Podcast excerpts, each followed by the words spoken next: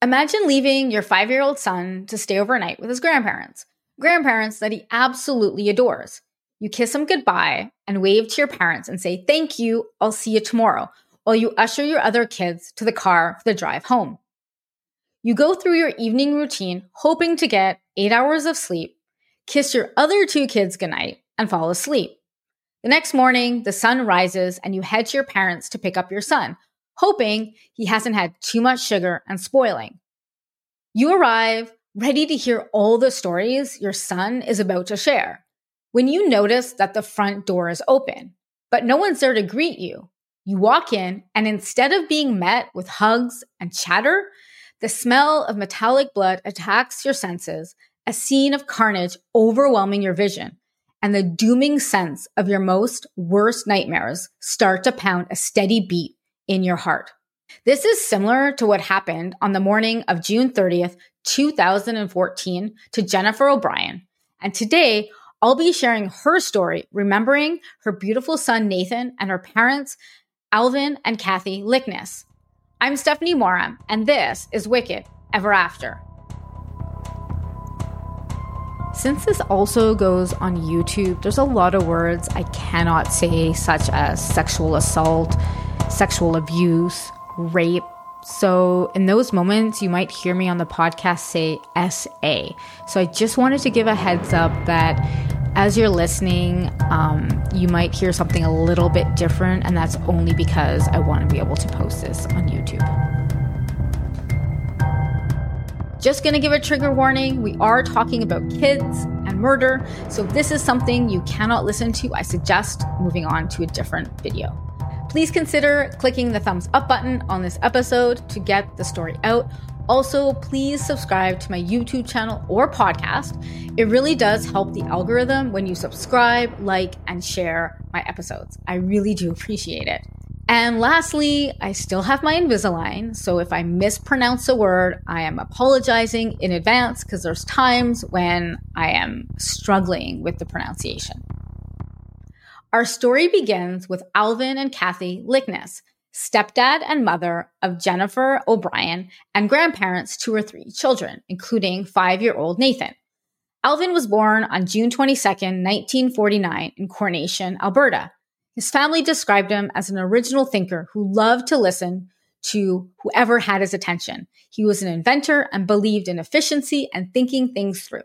As an entrepreneur, he was often known to try new things and start new businesses on a whim.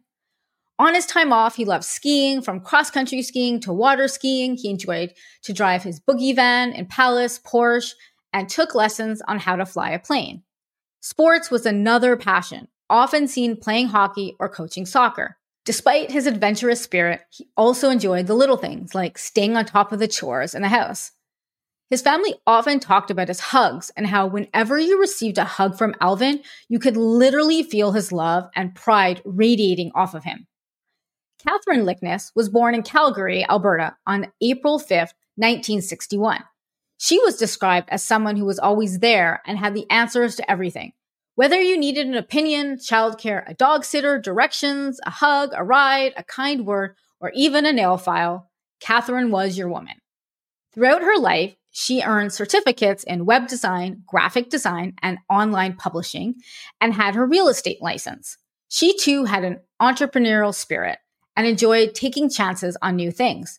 Those who loved her said she had her heart pinned firmly to her sleeve and accepted people without prejudice or judgment, and always ensured her children and grandchildren knew exactly how much she loved them. Kathy and Alvin had a heartwarming love story, often seen dancing and laughing together. Alvin used to comment on his wife's beauty, both inside and out, and loved their daily walks together. Jennifer described her mom as her best friend and how they talked every single day, and how she was such a big help in raising her kids. Alvin had been with her mom since she was 16 and said they were a very, very happy, normal family. In 2014, Alvin and Katherine were ready to retire and move on to the next phase of their lives. This next phase involved a move to Edmonton and a new house. Alvin was an avid golfer and had a place in Mexico and wanted to split their time between Mexico and Alberta, spending 6 months in Canada and the other 6 months soaking up the sun in Mexico. On the weekend of June 29th, 2014, Kathy and Alvin held an estate sale to prepare for their move. Jennifer and two of the three kids went to help her parents with the sale and to give her boys some extra quality time with their grandparents. Jennifer later talked about the lovely day they all had together during the sale and enjoyed some time at the park with the boys.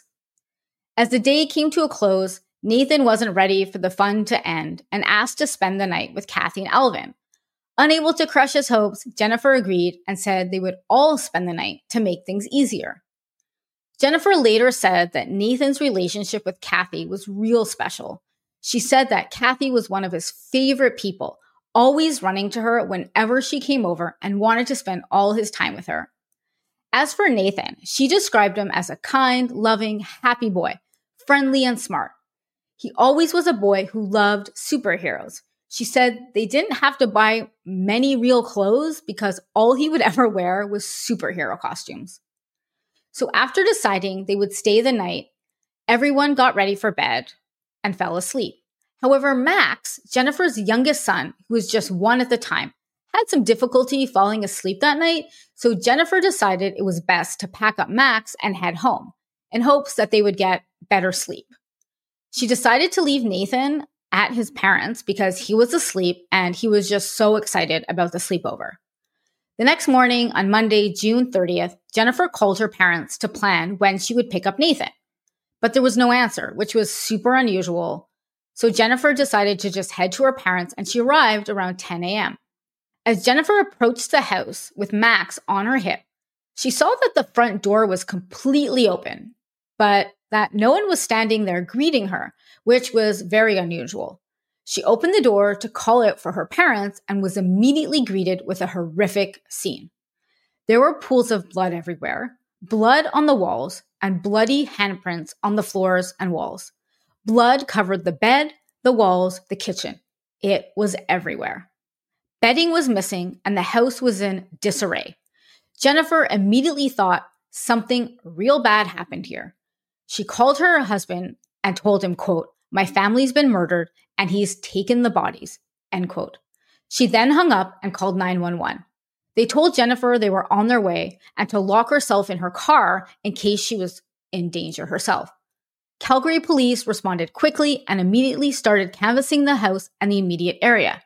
Knowing a small child had been staying at the house, they searched the house from top to bottom just in case he was afraid somewhere in the house, but sadly, he was nowhere to be found.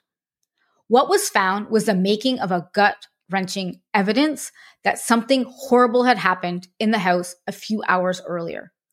Besides the pools of blood and splatters of blood all over the house, one officer noted that on a wall near the door, there was a smeared bloodstain of a small handprint, as if somebody was being carried out and desperate to get away.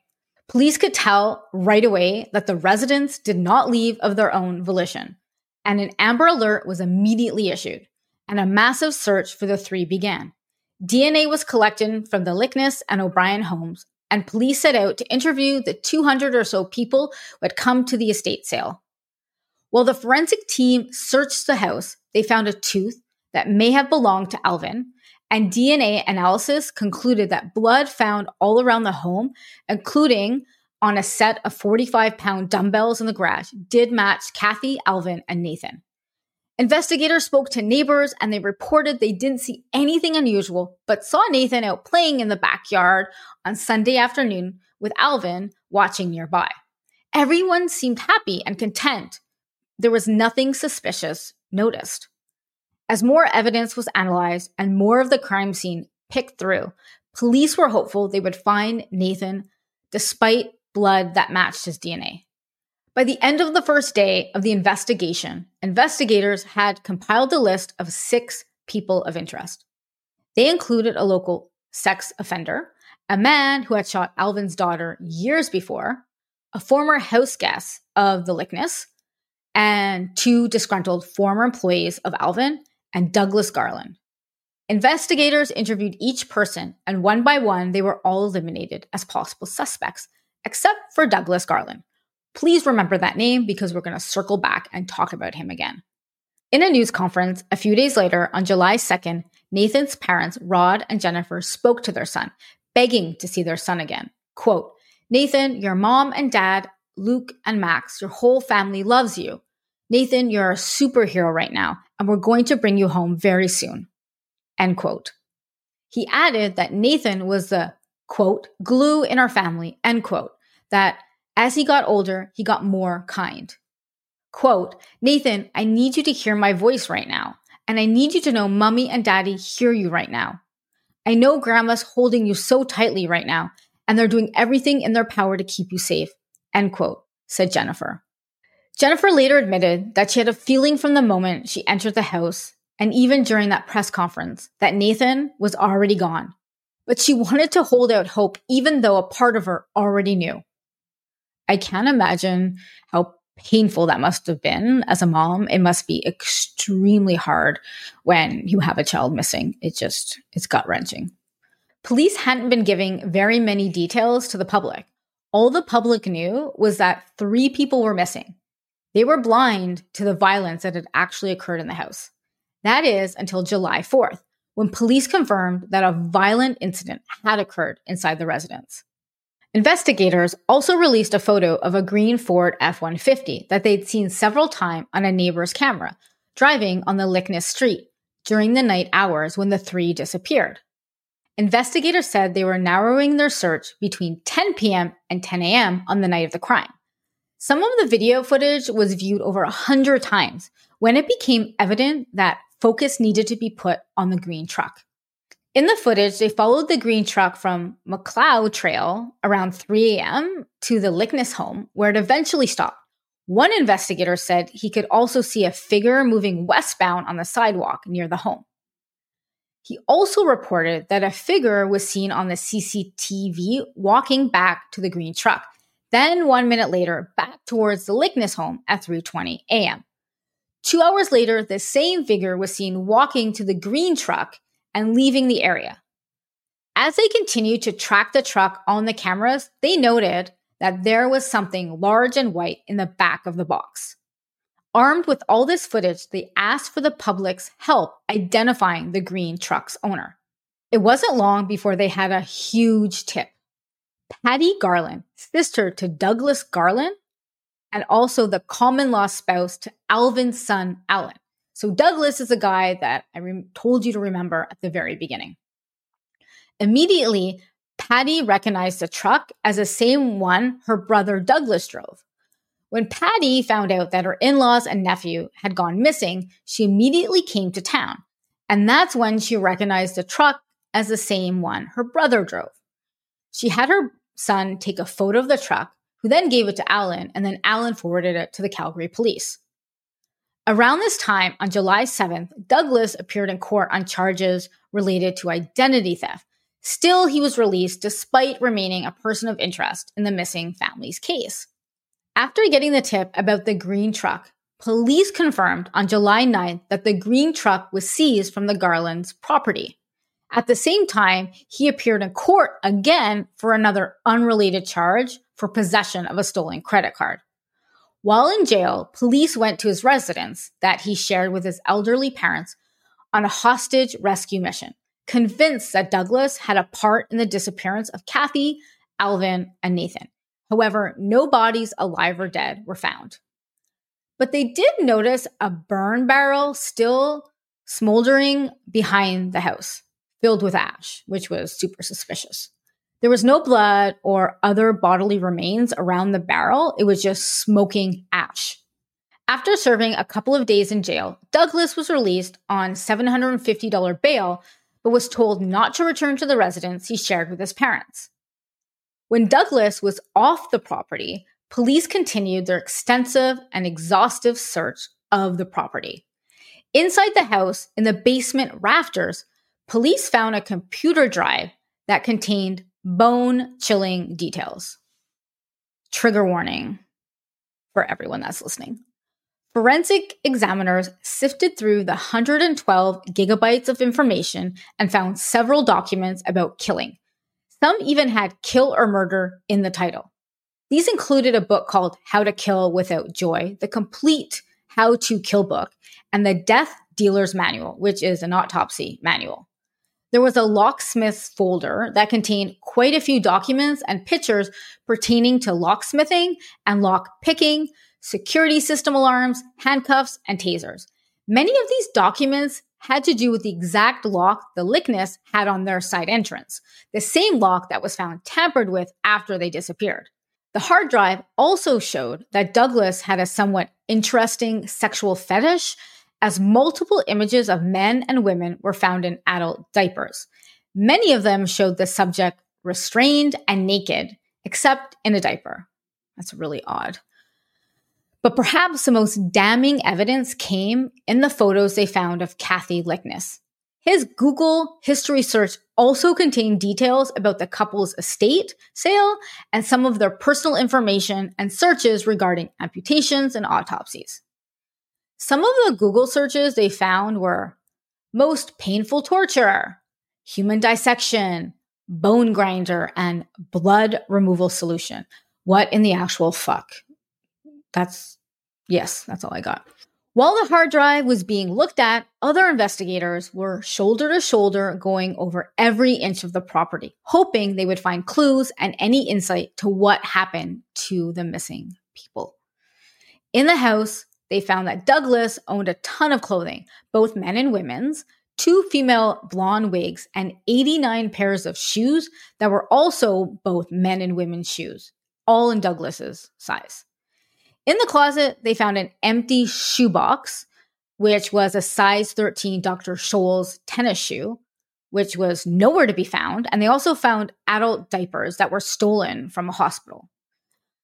Out in the garage, police seized box after box of weapons, including guns, knives, and also handcuffs in both adult and child sizes. Hacksaw blades were also found, along with leather straps, bone saws, and a straitjacket. They also discovered Tyvek full-body suits, the kind worn by forensic investigators at crime scenes, as well as rubber gloves, chemical gloves, and a rain suit.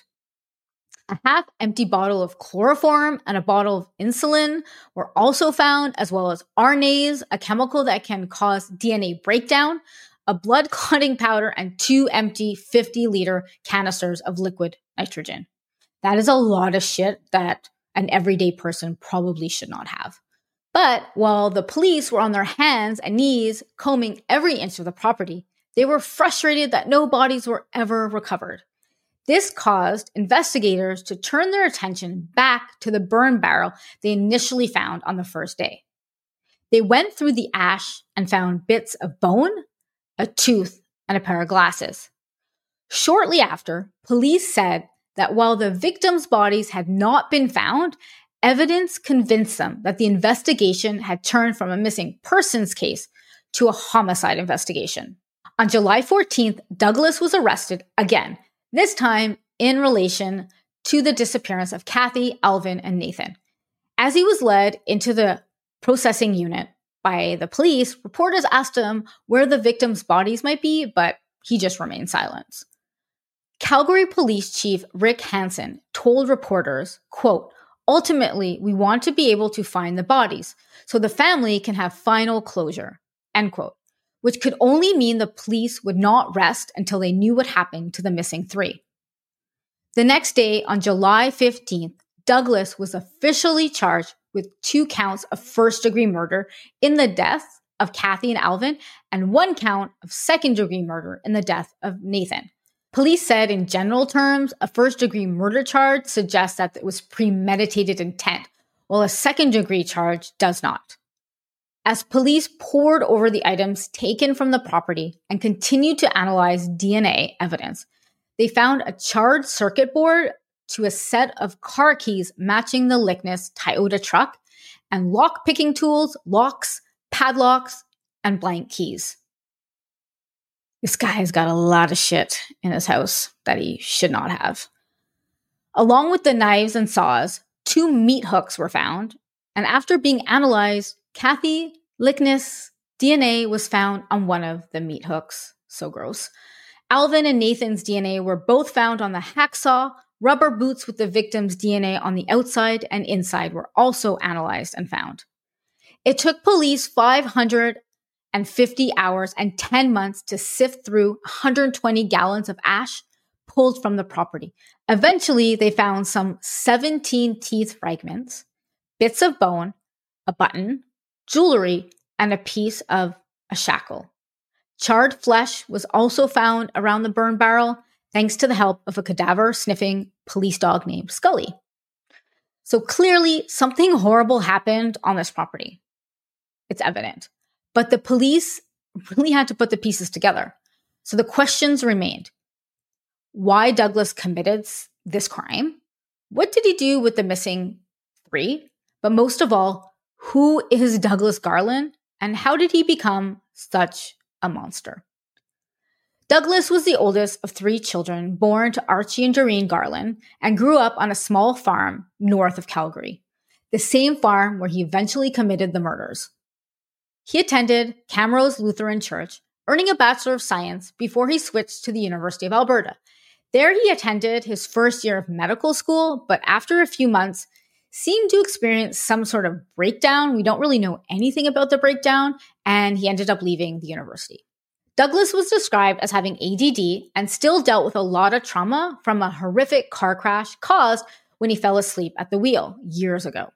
Douglas' mother described him as having no friends and spoke about how she thought he seemed troubled. Quote, "I think he's an unhappy man," end quote. Federal court records showed that Douglas Garland had a criminal record in British Columbia. In a 2005 judgment, Douglas was charged for producing his own amphetamines in 1992. He left Alberta for Vancouver and assumed the name of a dead person, Matthew Kemper Hartley, a 14-year-old Alberta boy who died in a 1980 car crash. Douglas applied for a social insurance number and driver's license with the alias and, quote, "conducted all his activities in Vancouver under the same name, Matthew Hartley," end quote. He also lied about having a science degree in order to get a job at a laboratory testing pesticides, herbicides, and organic compounds. Apparently, he had the right skills because he was promoted to supervisor. However, after 4 years at this job, he suffered another breakdown, which we know nothing about, and was fired in 1997.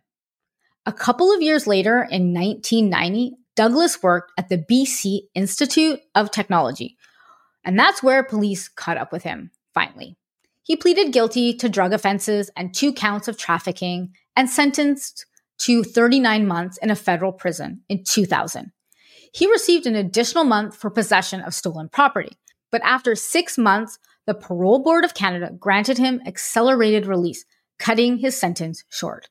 What a mistake that was. The Parole Board noted that many previous weapons and assault charges were dismissed or withdrawn. Psychologists determined at the time that Douglas had, quote, "little violence potentials to others," end quote. Parole documents show that the board verbalized, quote, "While the weapons and assault charges are indicative that you may commit a violent offense, given that you're 40 years of age and have never incurred a conviction for violence, and in the absence of documented indicators for violence, there's no reasonable grounds to believe your release is likely to result in a violent crime," end quote. A second review a few months later suggested that Douglas's mental health had stabilized. Your mental health is assessed as having stabilized and with close monitoring in the community residential facility and by mental health professionals, you are assessed as having low risk. However, the board did order a psychologist and psychiatrist to monitor him upon release. That's all we know about Douglas's personal life, but what did this have to do with Alvin, Kathy, or Nathan? Was this just a random act of violence or something more connected? As the puzzle pieces came together for the police, more was being revealed about what might have been the motive for Douglas. Before Alvin retired, he was in the oil and gas business and at one point was in the middle of inventing an experimental pump for the industry at large. Looking for help, Alvin's son, Allen, suggested that Douglas would be a good fit for the job, so Alvin hired him to do some work for him. It seemed that Alvin and Douglas were getting along great for a while, but over time, Douglas became difficult to work with, and Alvin was forced to let him go. Allen testified in court that his father paid Douglas for all his work, and it was fair. After letting Douglas go, Alvin continued the work on the pump, and eventually filed a patent under his name. This apparently pissed Douglas off. He claimed that he had significantly contributed to the creation of this pump and felt cheated because his contribution had not been acknowledged. Douglas' father, Archie, told the court that Douglas was never paid for his work, but he did tell his son that he couldn't win them all and to let the grudge go. But apparently, Douglas wasn't listening to his dad, and he was not letting this go. He held a petty grudge that seemed to fester over time. In another strange finding, apparently in December of 2013, about 6 months before the murder, Douglas was convinced that Alvin had come to the farm and stolen from him. Which is odd. Like, why would Alvin steal from him? There was no evidence or further information on why Douglas actually thought this. The hostility towards Alvin seemed to build so much that Douglas set out to plan the killings of Alvin and his wife, Kathy. You have to be pretty pissed off to start planning out killing someone. So messed up. Despite no bodies being found, the trial began in January 2017 for the murders of Alvin, Kathy, and Nathan. But during the pretrial hearing, the second-degree murder charge of Nathan was upgraded to first degree. 1,400 pieces of evidence was gathered, but only 89 pieces were presented at trial. One of the 89 pieces of evidence was photos of the Garland property from an aerial photographer in July of 2014. Paul Gagnon was an aerial photographer who was assigned to take aerial footage of that area for mapping purposes on July 1st and 2nd, 2014. To do this, pilots follow a grid pattern to ensure complete coverage. The equipment used took an image every 3 seconds and also captured GPS data at the exact same time. During the investigation, Paul happened to pull out his photos and, by what prosecutors called dumb luck, discovered something suspicious on the property. He found the outline of 3 bodies out on the grass. The images that were suspected to actually be bodies were measured. One body was measured 1.9 meters long, the other 1.7 meters, and the last one, 0.7 meters. Another image showed what appeared to be a shadow of a person standing near the barrel, the burn barrel we were talking about, and that was near the greenhouse. This was even more damning to the defense. And seriously, what are the odds that a guy flies over the property as you're committing a crime? Like, what are the odds? I'm so glad that he happened to be flying over on July 1st and 2nd. Throughout the 5-week trial, police laid out their scenario of what they thought happened that night. They believe on the morning of June 30th, Douglas used his pick-locking skills to enter the home side door and found Alvin alone in the couple's bed. Before moving to the guest bedroom where Kathy slept with Nathan, he bludgeoned Alvin. Police concluded that Douglas hadn't planned on Nathan being at the house, but he had to improvise when he discovered the boy. There was no option to leave Nathan alive as he could identify Douglas. Douglas proceeded to attack Kathy and Nathan. Based on forensic evidence found at the home, police said all 3 were still alive when Douglas took them from the home and put them in his truck. Wow. This was where they said the small handprint on the wall was likely Nathan fighting to free himself from the grasp of Douglas as he carried him out of the house. That poor baby. Douglas then drove them to his farm property, where he later appeared to have tortured them before killing them. After murdering all 3, he disposed of their bodies in the burn barrel and burnt them until they turned to ash. As the police laid out their timeline, Douglas showed zero remorse or regret, appearing to have no emotion when the gruesome details and photos were told to the jurors. On February 16th, 2017, the trial ended, and jurors deliberated for 9 hours before reaching a verdict. They found Douglas guilty on all counts, and Douglas was sentenced to 3 consecutive life sentences with no chance of parole for at least 75 years. Thank fucking God. Like, this guy is just going to die in jail. Like, he just needs to stay there. In 2021, Douglas tried to appeal his 75-year parole eligibility, but was unsuccessful. Also, thank goodness. In 2015, the Nathan O'Brien Foundation was created. Their mission statement says, quote, "The Nathan O'Brien Children's Foundation was established to provide a helping hand to disadvantaged children. Our privately funded foundation supports children's charities through grants honoring our son, Nathan O'Brien. As parents, it's important that Nathan's spirit lives on and continues to inspire good deeds in the world. The Nathan O'Brien Children's Foundation is honored to work with other dedicated charities to be part of a community that wants to make a positive difference in the world. Together, we honor Nathan while benefiting Calgary's children charities, end quote. In an interview with Nathan's parents, they fondly remember their superhero-loving boy. Quote, Nathan shined brightest when playing with his brothers and friends. He enthusiastically enjoyed playing hockey, soccer, and skiing with his family, as he did dressing up in his superhero costumes. Nathan will be loved and missed every day by his family and friends, end quote. Yes, Kathy, Alvin, and Nathan are missed every single day. In the comments, let me know your thoughts and opinions on the case. Also, you can email me at steph@stephaniemoram.co, where you can share your case suggestions, or if you just want to chat, you can email me there. Please hit the subscribe button on YouTube or whatever podcasting platform you're listening on. It really does help the algorithm when you like, subscribe, and share. You can stay connected with me on Instagram and TikTok at This is Stephanie Moram. Thank you so much for listening to this episode. Until next time, stay safe out there.